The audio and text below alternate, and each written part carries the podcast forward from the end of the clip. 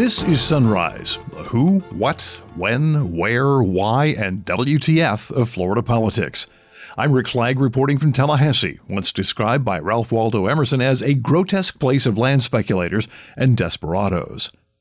Five years after voters approved the Florida Water and Land Legacy Amendment, conservation groups say it's time for the legislature to actually obey that amendment and spend more to preserve environmentally sensitive lands.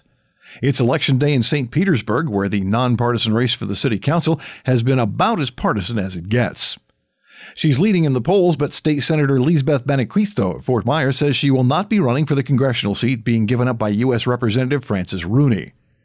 Florida Politics is adding a veteran reporter to our Tallahassee team. A.G. Gancarski joins us in the studio to talk about the upcoming legislative session. We'll also have your political calendar of events and check out a couple of Florida man stories involving a chihuahua and more than a thousand pythons. And now the top stories on Sunrise for Tuesday, November 5th. It's been five years since voters approved the Florida Water and Land Legacy Ballot Initiative. The idea back then was to set aside one third of the money collected from documentary stamp taxes on real estate transactions and use the cash to purchase conservation land. But state lawmakers have managed to thwart the intent of that amendment by spending the money well, let's just say elsewhere.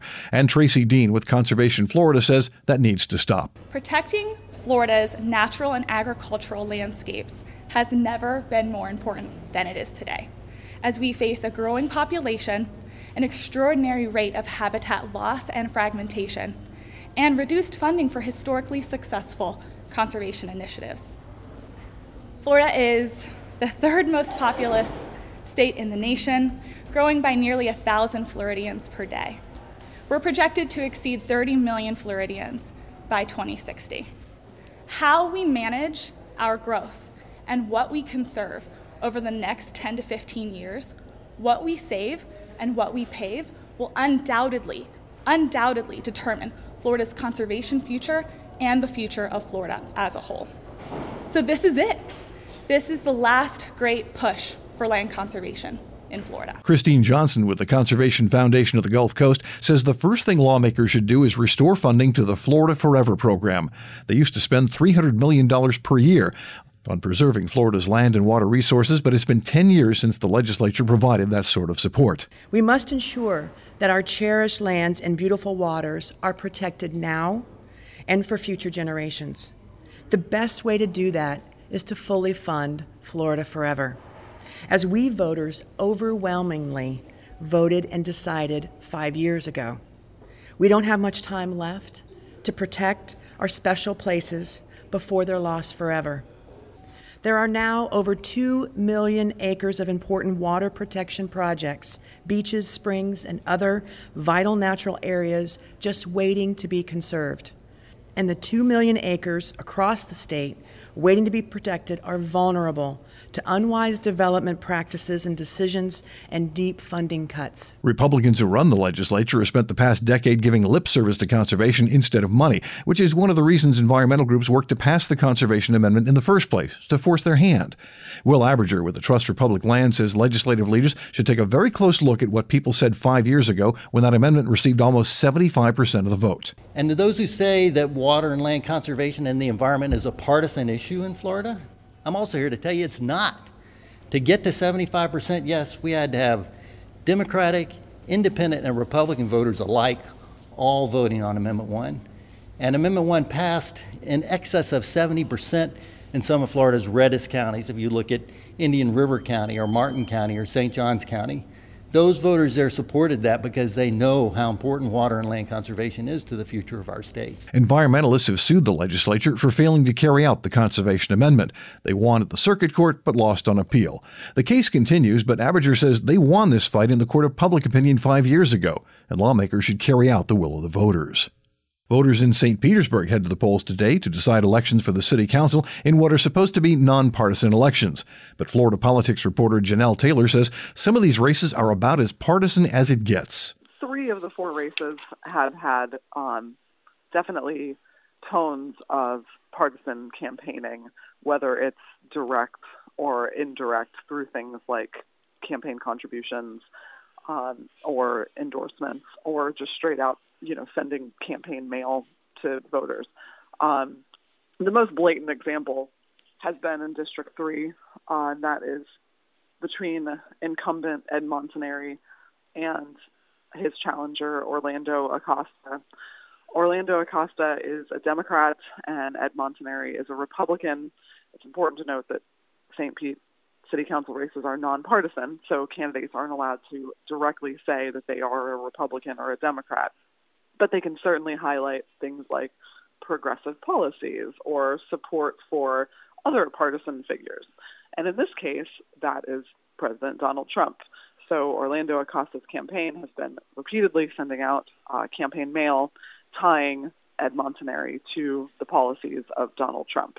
The message is very clear that you know don't vote for this guy because he's you know he's a Trumper, um, and that worked in 2017. It's it's kind of taken directly from the playbook of Mayor Rick Kriseman who successfully used Donald Trump to weaponize his opponent in that mayoral race against former Mayor Rick Baker so it was it was something that had shown success before. So it doesn't seem like a, a, terrible idea on its surface if you if you look at it from that viewpoint. Taylor says the District Seven race for St. Pete City Council is also attracting attention because one of the candidates is an unabashed socialist using a slogan that actually borrows from Donald Trump. District Seven, uh, you have incumbent Lisa Wheeler Bowman against an Uhuru candidate, um, Eritha Akile Cainion, and she is if you're unfamiliar with the Uhuru group, it's they kind of operate under the umbrella of the African People's Socialist Party, um, and she is running on a platform of reparations. And what's interesting about her candidacy, and I think why she's failed to gain much um, much traction in this race, she's behind by more than 30 points in the polls, um, is that her campaign slogan is "Make America Black Again." So you have a candidate who's operate operating under a you know socialist umbrella, who's using a campaign slogan that sounds like President Donald Trump's campaign slogan. So the two messages just don't jive together. So that's been I think, an interesting race as well. But it's, I think anybody you ask would say that it's a no-brainer that uh, the incumbent in that race is, is going to probably prevail. And then there's the District 5 race. Both candidates are Democrats, but reporter Taylor says it's still a partisan contest. And then in District 5, it's even more interesting because both candidates in that race, Deborah Figgs Sanders and Trenia Cox, they're both Democrats. So it's like, how do you how do you squeeze partisanship into a contest between two people in the same party? And the answer to that is simple. One of them has been painted as the de facto Republican candidate. Trenia Cox has been uh, bringing in contributions and collecting endorsements from people who are seen to be in the former Mayor Rick Baker sphere, who is a prominent Republican. So uh, her opponents, uh, her critics, have been painting her as the Republican candidate, even though she's technically a registered Democrat. Um, and St. Petersburg Mayor Rick Kriseman has even weighed in several times saying, hey, this is why you need to vote for Deborah Figgs Sanders. So it's just been a really fascinating theme of partisanship. We'll have the results of the St. Pete elections for you on tomorrow's episode of Sunrise. State Senator Lizbeth Benacquisto of Fort Myers will not be running for Congress next year. A St. Pete polls survey released last week shows she's actually the leading candidate in the race to replace Congressman Francis Rooney, who has announced that he will not be running for re-election. But Benequisto has issued a statement saying, quote, running for Congress in 2020 is not the right path for me and my family at this time. There are, however, plenty of other potential candidates, including State Representatives Dane Eagle, Heather Fitzenhagen, Byron Donalds, and Bob Rommel. Former State Representative Gary Aubuchon, Lee County Commissioners Cecil Pendergrass and Brian Hamman, South Florida Water Management District Chair Chauncey Goss, and former Lee County Sheriff Mike Scott. Oh, and let's not forget radio host Drew Steele. Next on Sunrise, a conversation with A.G. Gancarski, a veteran reporter from Jacksonville who'll be coming to Tallahassee to help chronicle the 2020 legislative session. But first, this homage to advertising that helps pay the bills. A lot of people give their opinions on politics and not just the talking heads on cable news. Everyone has an opinion. Sometimes a gentleman's wager can be the best way to tell how much someone believes their own spin. That's why you should check out what PredictIt is doing. PredictIt is like the stock market, but for politics. Instead of buying and selling oil futures, you can buy and sell shares in everything from who the Democratic nominee will be to if the president will be impeached. It's easy and only costs a few bucks to get started. Sunrise listeners can get a special introductory offer by visiting predictit.org slash promo slash FLAPOL. Joining us now on Sunrise is Florida politics correspondent A.G. Gancarski, who hails from Jacksonville. What age, what brings you to Tallahassee on this fine day? As if we didn't know. Yeah, I'm I'm handling a little bit more of the uh, the statewide coverage. I've been in Jacksonville market for five years. Um, I, I think we hit a statutory limit there. So, um, you know, Peter's imposing me on Tallahassee uh, going forward a little bit. Um, you know, sort of an intense coverage that we're going to be doing throughout session at least. So I'm looking forward to it. You know, 2020 session session is going to be pivotal and very excited. Well, and this should be fun having some fresh eyes, shall we say, on the process here, because those of us who've been doing it for a while are kind of jaded. Um, what what is it that you find most interesting about the Tallahassee beat?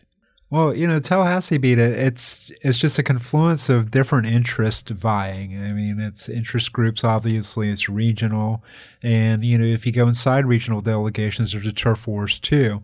Um, so it's always interesting to see how politics actually, you know, works when the rubber hits the road. And I think with session coverage, especially given the fact that state newspapers have fewer and fewer resources to dedicate, online sources like us, like Politico. I mean you know, it's it's incumbent on us to sort of fill that void. So I'm very excited about jumping into it. It does kind of feel like being the shock troops they throw in there to stop, you know, when when the invasion's coming in. It's like hold the line, guys, hold the line.